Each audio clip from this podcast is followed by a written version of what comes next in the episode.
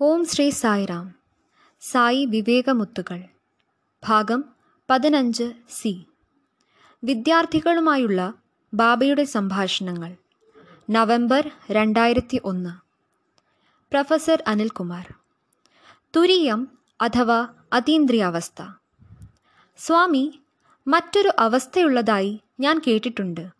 നാലാമതൊരു അവസ്ഥ. ഓഹോ നാലാമത്തെ അവസ്ഥ? അതെ സ്വാമി. എന്താണത്? ആദ്യത്തെ അവസ്ഥ ജാഗ്രത അവസ്ഥയാണ് രണ്ടാമത്തെ അവസ്ഥ സ്വപ്നാവസ്ഥയാണ്. മൂന്നാമത്തെ അവസ്ഥ സുഷുപ്തിയാണ്. നാലാമത്തേത് തുരീയം അതീന്ദ്രിയ അതീന്ദ്രിയാവസ്ഥ ആണ് തുരീയമാണ് ഉന്നതമായത്. അതെ അത് ഇന്ദ്രിയാതീതമാണ്. ഉടനെ ബാബ പറഞ്ഞു ഈ തുരീയം അതീന്ദ്രിയ അവസ്ഥ വാസ്തവമാണ്. ബാക്കിയുള്ള അവസ്ഥകളൊക്കെ സാങ്കല്പികമാണ് അവയെല്ലാം മിഥ്യയാണ്. അവ കൽപ്പനയാണ്. പക്ഷേ ഈ തുരീയാവസ്ഥ അന്തിമവും സത്യവുമാണ്. അത് സാക്ഷി എന്നാണ് അറിയപ്പെടുന്നത്. ഈ തുരീയം അതീന്ദ്രിയാവസ്ഥ മറ്റു മൂന്നവസ്ഥകൾക്കും സാക്ഷിയായി നിലകൊള്ളുന്നു. സ്വാമി എനിക്ക് മനസ്സിലാവുന്നില്ല. ഒന്നും എന്റെ തലയിലേക്ക് കയറുന്നില്ല. അവിടുന്ന് ദയവ് ചെയ്ത് ഒരു ഉദാഹരണം തരുമോ? ഭഗവാൻ അരുളി ജാഗ്രത അവസ്ഥയിൽ നീയുണ്ട് സ്വപ്നാവസ്ഥയിൽ നീയുണ്ട് സുഷുപ്തിയിൽ നീയുണ്ട് നാലാമത്തെ അവസ്ഥയിലും നീ തുടരുന്നു നാലവസ്ഥകളിലും നീയാണ് പൊതുവായുള്ളത് അതുകൊണ്ട് അതാണ് സത്യം നീ സത്യമാണ് നീ സത്യമാണ്. സ്വാമി തുരീയം പരമാവസ്ഥ സാക്ഷിയാണെന്ന് അവിടുന്ന് പറയുന്നു. എനിക്കത് എങ്ങനെ അറിയാം? നിങ്ങൾ ഈ ഗഹനമായ തത്വചിന്ത എത്രമാത്രം പിന്തുടരുന്നുണ്ട് എന്നെനിക്കറിയില്ല നിങ്ങൾക്കിത് മനസ്സിലാവുന്നുണ്ടോ? ദയവായി തുറന്നു പറയൂ. നിങ്ങൾക്ക് ആവശ്യമെങ്കിൽ എന്റെ സ്വന്തം അറിവുപയോഗിച്ച് ഞാനിത് വിശദമാക്കാൻ ശ്രമിക്കാം. ശങ്കരവേദാന്തത്തിന്റെ അടിസ്ഥാനപരമായ കാതലാണ് ഈ തത്വചിന്ത. ശങ്കരവേദാന്തം അവസ്ഥാത്രയത്തെ മൂന്ന് ബോധാവസ്ഥകളെ ആധാരമാക്കിയിട്ടുള്ളതാണ്. ഇത് വളരെ പ്രധാനപ്പെട്ടതാണ്. നിങ്ങൾക്ക് ഇത് മനസ്സിലായിട്ടുണ്ടെങ്കിൽ നിങ്ങൾ ശങ്കര അദ്വൈതം ശങ്കരന്റെ അദ്വൈത സിദ്ധാന്തം മനസ്സിലാക്കിയിട്ടുണ്ടെന്ന് നിങ്ങൾക്ക് പറയാനാവും. നന്നായി ഗ്രഹിക്കുന്നതിനായി ഏതാനും മിനിറ്റുകൾ ഈ വിഷയത്തിൽ ചെലവിടാൻ എന്നെ അനുവദിക്കുമല്ലോ. ഈ തത്വചിന്താ പദ്ധതിയുമായി പരിചയമില്ലാത്ത പലരും നമുക്കിടയിലുണ്ട്. ഞാൻ ഇതിലൊരു വിദഗ്ധനൊന്നുമല്ല. ഭഗവാന്റെ കൃപയും ഭഗവാന്റെ പ്രഭാഷണങ്ങളും മാത്രമാണ് എന്നെ ഇക്കാര്യങ്ങൾ വിശദീകരിക്കുന്നതിന് സഹായിക്കുന്നത്. ഞാൻ ഒരു നാടകത്തിൽ ഒരു വേഷം കളിക്കുകയാണെന്ന് സങ്കല്പിക്കുക ആദ്യത്തെ സീനിൽ ഒരു റോൾ. രണ്ടാമത്തെ സീനിൽ ഒരു റോൾ. മൂന്നാമത്തെ സീനിൽ ഇനിയും ഒരു റോൾ.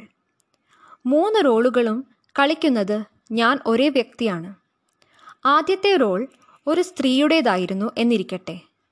അവർ കാണാൻ ഭംഗിയുള്ള ഒരു സാരിയും മറ്റുമാണ് ധരിക്കുന്നത്. ഒരു ദിവസം സ്വാമി അനന്തപൂർ പെൺകുട്ടികൾക്ക് സാരി വിതരണം ചെയ്യുകയായിരുന്നു. തീർന്ന ശേഷം ഒരു സാരി അവിടുത്തെ പക്കൽ അവശേഷിച്ചു.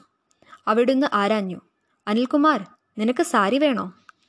സ്വാമി ഈ ജന്മത്തിൽ വേണമെന്ന് ഞാൻ കരുതുന്നില്ല. ഈ ജീവിതകാലത്തേക്ക് വേണ്ട. എന്തുകൊണ്ട്? എന്തുകൊണ്ടാണ് നീ ഇങ്ങനെ പറയുന്നത്? അപ്പോൾ മറ്റൊരു മാർഗത്തിലൂടെ പോകണമെന്ന് ഞാൻ കരുതി. സ്വാമി ഞാൻ ഈ സാരി ഉടുക്കുകയാണെങ്കിൽ ഇവിടെയുള്ള മിക്ക സ്ത്രീകളെക്കാളും സൗന്ദര്യം എനിക്കാവുമെന്ന് ഉറപ്പാണ്. ഓ എല്ലാവരും പൊട്ടിച്ചിരിച്ചു. ആരും തന്നെ ഒരിക്കലും അങ്ങനെ പറയില്ല. അത് ശരിയാവാമെങ്കിൽ കൂടി ആരും അത് വിളിച്ചു പറയില്ല. ആദ്യത്തെ രംഗത്തിൽ ഞാൻ ഒരു സ്ത്രീയുടെ വേഷമാണ് ചെയ്തത്. രണ്ടാമത്തെ രംഗത്തിൽ ഞാനൊരു നല്ല മനുഷ്യന്റെ വേഷമാണ് ചെയ്തത്. മൂന്നാമത്തെ രംഗത്തിൽ ഞാനൊരു വില്ലന്റെ ഒരു മടയന്റെ വേഷമാണ് ചെയ്തത്. എന്നിരുന്നാലും ഞാൻ ഉടനീളം ഒരേ വ്യക്തിയാണ്. സ്ത്രീയായും നായകനായും വില്ലനായും ഞാൻ ഒന്നു തന്നെ. സ്ത്രീയുടെ വേഷം കളിക്കുമ്പോൾ ഞാനൊരു സ്ത്രീയെപ്പോലെ മനോഹരിയായി ഒക്കെ അഭിനയിച്ചു. നായകന്റെ വേഷത്തിൽ അതെ ഞാൻ ആ റോളും കളിച്ചു. ഇനി വില്ലന്റെ റോളിൽ ഞാൻ ക്രൂരനായിരുന്നു. ഈ റോളുകളെല്ലാം കളിക്കുമ്പോഴും ഞാൻ എന്താണോ അങ്ങനെ തന്നെയായിരുന്നു. ശരിയല്ലേ? മൂന്ന് റോളുകളും വ്യത്യസ്തങ്ങളായിരുന്നു. പക്ഷേ ഞാൻ ഒരാൾ തന്നെ. ഇതുപോലെ ജാഗ്രത അവസ്ഥ സ്വപ്നാവസ്ഥ സുഷുപ്തി ഇവ ഞാൻ വ്യത്യസ്ത വേഷമിട്ട മൂന്ന് രംഗങ്ങളെപ്പോലെയാണ്. പക്ഷേ നാലാമത്തെ രംഗത്തെ ഞാൻ മാറ്റമില്ലാതെ ഇളക്കമില്ലാതെ ബാധിക്കപ്പെടാതെ ഇരിക്കുന്നു. അത് സ്വതന്ത്രമാണ്. അത് തനതായിരുന്നു കൊണ്ട് മറ്റ് മൂന്നവസ്ഥകളിലൂടെയും കടന്നു പോരുന്നു ഞാൻ വേറിട്ടിരിക്കുന്നു. പക്ഷേ സ്ത്രീയുടെ വേഷത്തിൽ അതിനു വേണ്ടുന്നതൊക്കെ എനിക്കുണ്ട്. എന്നിരുന്നാലും ഞാൻ അനിൽകുമാറാണ്. ഞാനൊരു സ്ത്രീയുടെ വേഷം കെട്ടുക മാത്രമാണ്. വ്യക്തമായോ? രണ്ടാമത്തെ റോളിൽ ഞാൻ തുടരുന്നു. പക്ഷേ ഒരു നായകന്റെ വേഷം കെട്ടുന്നു. മൂന്നാമത്തെ റോളിൽ ഞാനൊരു വില്ലന്റെ വേഷം കളിക്കുന്നു. ഒരു വേഷത്തിൽ നിന്ന് മറ്റൊന്നിലേക്ക് മാറുമ്പോഴും ഞാൻ അതേപടി തുടരുന്നു. സ്ത്രീയുടെ വേഷം കെട്ടുന്നതിനായി നിങ്ങൾക്ക് മറ്റൊരു അനിൽകുമാറിനെ കിട്ടില്ല. കിട്ടുമോ? റോളുകൾ മാറുമ്പോഴും ഞാൻ തുടരുന്നു. അത് മൂന്ന് രംഗത്തിലും അഭിനയിക്കുക മാത്രം ചെയ്യുന്നു. ഇതേപോലെ നാലാമത്തെ പരമമായ അവസ്ഥയായ തുരീയത്തിലെ ഞാൻ മറ്റു മൂന്ന് അവസ്ഥകളുടെയും അടിസ്ഥാനമായിരിക്കും. ഞാൻ മറ്റു മൂന്ന് അവസ്ഥകളിലൂടെയും കടന്നുപോരുന്നു. എന്നാൽ മാറ്റമില്ലാതിരിക്കുന്നു. വ്യക്തമായോ? ശങ്കരന്റെ അദ്വൈത സിദ്ധാന്തമാണിത്. വേദാന്തത്തിലെ പരമമായ തത്വചിന്ത. ഈ തത്വചിന്താ പദ്ധതി പിന്തുടരുന്ന അനേകരെ നിങ്ങൾക്ക് കാണാനാവില്ല. ഹിന്ദുക്കൾക്ക് പോലും ഇത് പിന്തുടരാൻ വളരെ ബുദ്ധിമുട്ടാണ്. പുരാണങ്ങൾ പോലെ പഠിക്കാൻ എളുപ്പമുള്ള ലളിതമായ മാർഗങ്ങളാണ് അവർ പിന്തുടരുന്നത്. സായി ഭക്തരാവട്ടെ ഒരു ലോറിയിൽ കയറി വന്ന് ബാബയെ ദർശിക്കുന്ന അനുഭവത്തിന്റെ തിരക്കിലാണ് താനും. വളരെ നല്ലത്. ഈ തത്വചിന്ത അത്ര എളുപ്പമല്ല. ഒരു വ്യക്തി തത്വചിന്തയുടെ ആഴങ്ങളിലേക്ക് പോകുമ്പോൾ അയാൾക്ക് അതുമായി ബന്ധപ്പെട്ട എന്തെങ്കിലും അനുഭവമുണ്ടാവണം. അയാൾക്ക് കേവലം കഥകളിലൂടെ ഏറെ മുന്നോട്ടു പോകാനാവില്ല. ജീവിതം നിറയെ കഥകളല്ല.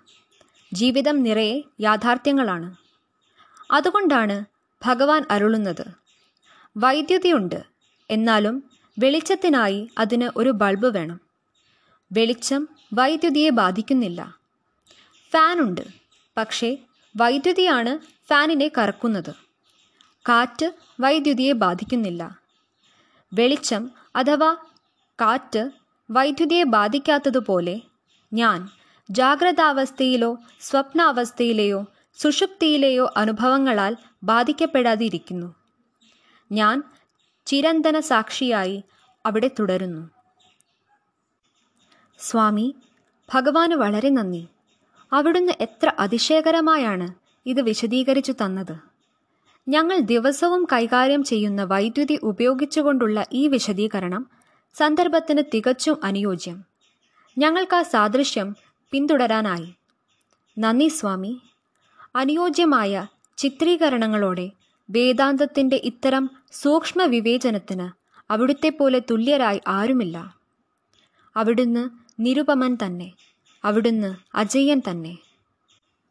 സ്വാമി ഒരു ചോദ്യം.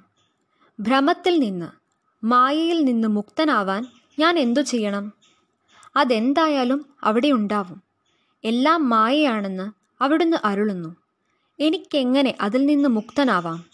ഞാൻ എങ്ങനെ അതിനെ ഒഴിവാക്കും? എന്ത് യോഗയാണ് ഞാൻ ചെയ്യേണ്ടത്? യോഗ എന്നത് ആധ്യാത്മിക വ്യായാമമാണ്. എന്തു യാഗം? യാഗം എന്നത് ആധ്യാത്മിക ആഹുതിയാണ്. എന്താണ് ഞാൻ ചെയ്യേണ്ടത്? ആധ്യാത്മിക വ്യായാമമോ? ആധ്യാത്മിക ആഹുതിയോ? യോഗയോ? യാഗമോ? ഭ്രമത്തിൽ നിന്ന് മായയിൽ നിന്ന് മുക്തനാവാൻ ഞാൻ എന്താണ് ചെയ്യേണ്ടത്? സ്വാമി അരുളി. നോക്കൂ. ആഹാ.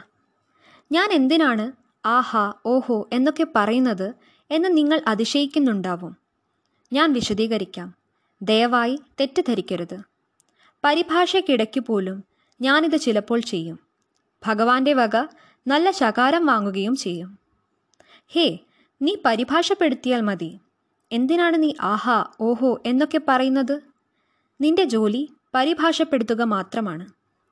സ്വാമി എന്നോട് ക്ഷമിച്ചാലും. പരിഭാഷപ്പെടുത്താൻ ഞാൻ കേവലം ഒരു മൈക്രോഫോണോ മെഷീനോ അല്ല. ഞാനൊരു വെറും ടേപ്പ് റെക്കോർഡർ അല്ല. ഞാനും അവിടുത്തെ പ്രഭാഷണം ആസ്വദിക്കുന്നുണ്ട്.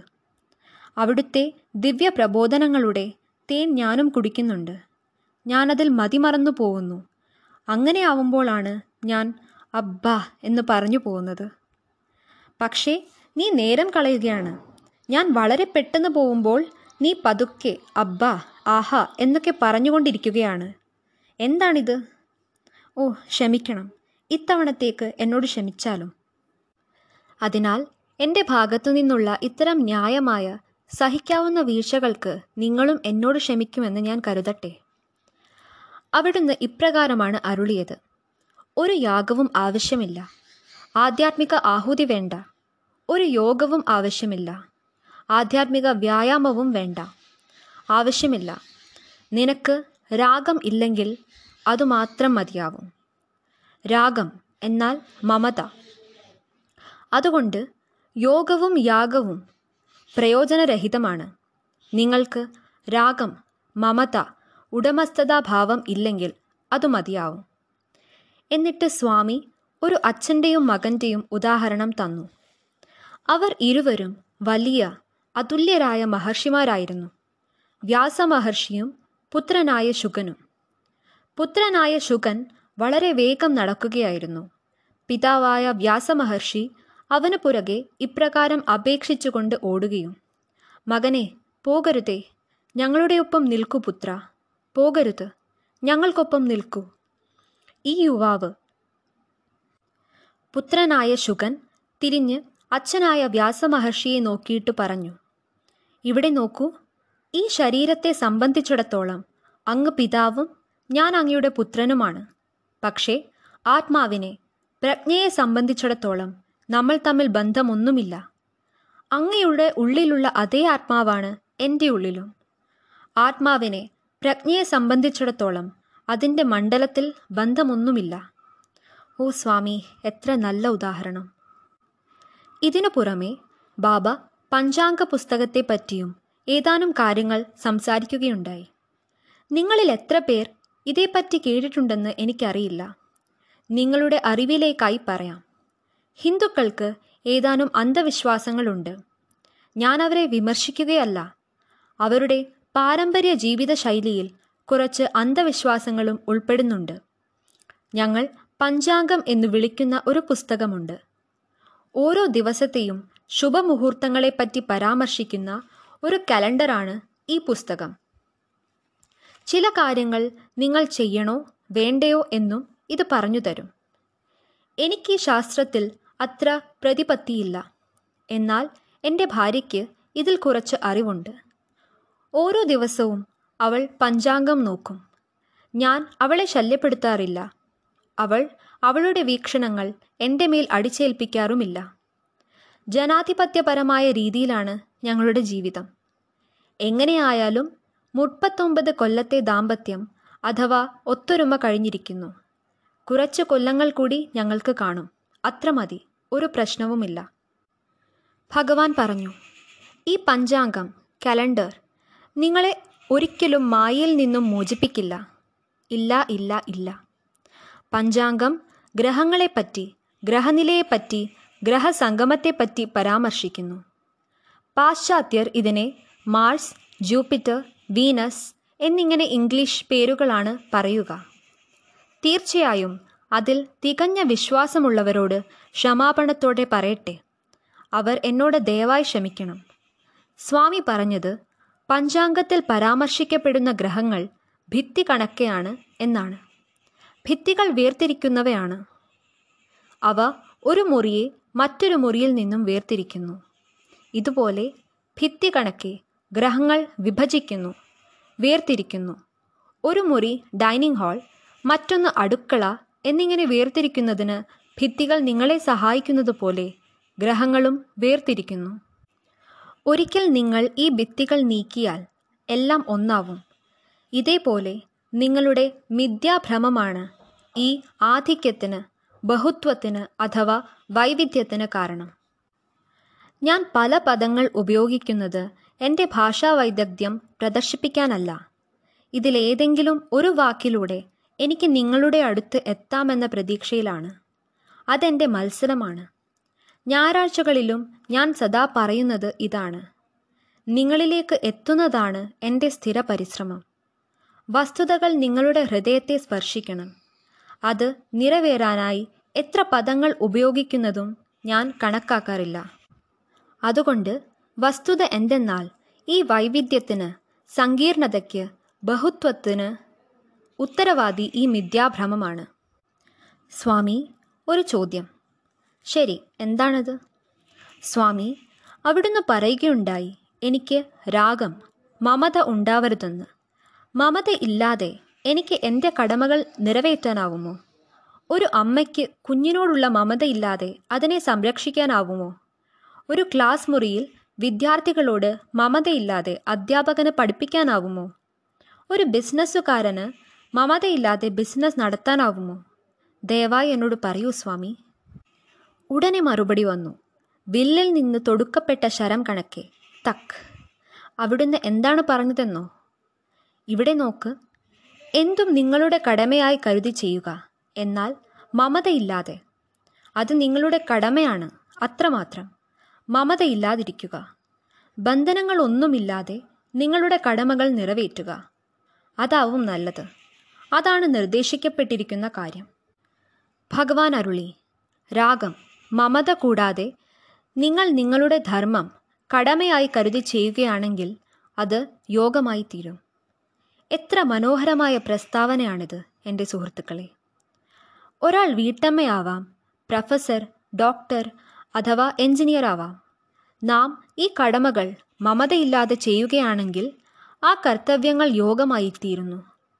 ഞങ്ങളുടെ പ്രിയപ്പെട്ട ഭഗവാനെ എത്ര സുന്ദരമായ സന്ദേശമാണിത്. നാം ഇവിടെ നിന്നും ഓടിപ്പോവണമെന്ന് വനത്തിലേക്ക് പോവണമെന്ന് ശീർഷാസനത്തിൽ നിൽക്കണമെന്ന് അതിനെ യോഗ ക്ലാസ് എന്ന് വിളിക്കണമെന്ന് അവിടുന്ന് പറയുന്നില്ല. ഹേ ഇത് അതൊന്നുമല്ല അല്ലല്ല. സ്വാമി ആരാണ് വൈരാഗി എന്നറിയാൻ എനിക്ക് ആഗ്രഹമുണ്ട് രാഗം എന്നാൽ മമതയാണ്. വിരാഗം എന്നത് നിസ്സംഗതയും. ആരാണ് നിസ്സംഗൻ അഥവാ വൈരാഗി? ബാബ പറഞ്ഞു വൈരാഗിയെ നീ നേരെ മുമ്പിലായി കാണുന്നില്ലേ? അവിടുന്ന് സമ്പൂർണ നിസ്സംഗനാണ്. ബന്ധമുക്തനെ നീ നിന്റെ മുമ്പിലായി കാണുന്നില്ലേ? ഉണ്ട്. അനിൽകുമാർ ഈ ശരീരത്തിന്റെ മാതാവിന് ആയിരത്തി തൊള്ളായിരത്തി എഴുപത്തിരണ്ടിലെ സമ്മർ ക്ലാസ്സിനിടയ്ക്ക് സംഭവിച്ചത് നിനക്കറിയുമോ? എന്താണ് സംഭവിച്ചത്? അക്കൊല്ലം ഭാരതത്തിലുടനീളമുള്ള കോളേജ് വിദ്യാർത്ഥികൾ സമ്മർ ക്ലാസ്സിനായി ഒത്തുകൂടിയിരുന്നു. പെട്ടെന്ന് ഒരു ദിവസം സമ്മർ ക്ലാസ്സിനിടയ്ക്ക് ഈശ്വരാമ്മ ബാബയുടെ മാതാവ് ദേഹം വെടിഞ്ഞു.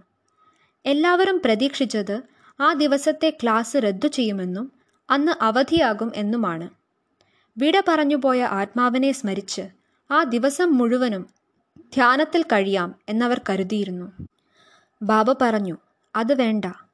എല്ലാ ക്ലാസ്സുകളും ഷെഡ്യൂൾ അനുസരിച്ചു തന്നെ നടക്കുകയുണ്ടായി. എന്തുകൊണ്ട്?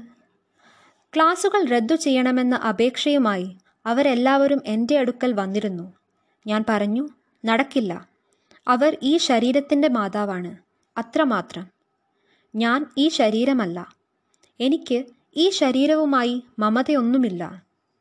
അപ്പോൾ ഈ ശരീരം എനിക്ക് തന്ന എന്റെ മാതാവിനോട് എനിക്കെങ്ങനെ മമതയുണ്ടാവാനാണ്? അതുകൊണ്ട് ആരാണ് വൈരാഗി എന്ന് പറയുവാൻ നീ എന്നോട് ആവശ്യപ്പെടുന്നത് എന്തിനാണ് എന്നെ നിനക്കിവിടെ ദർശിച്ചുകൂടെ?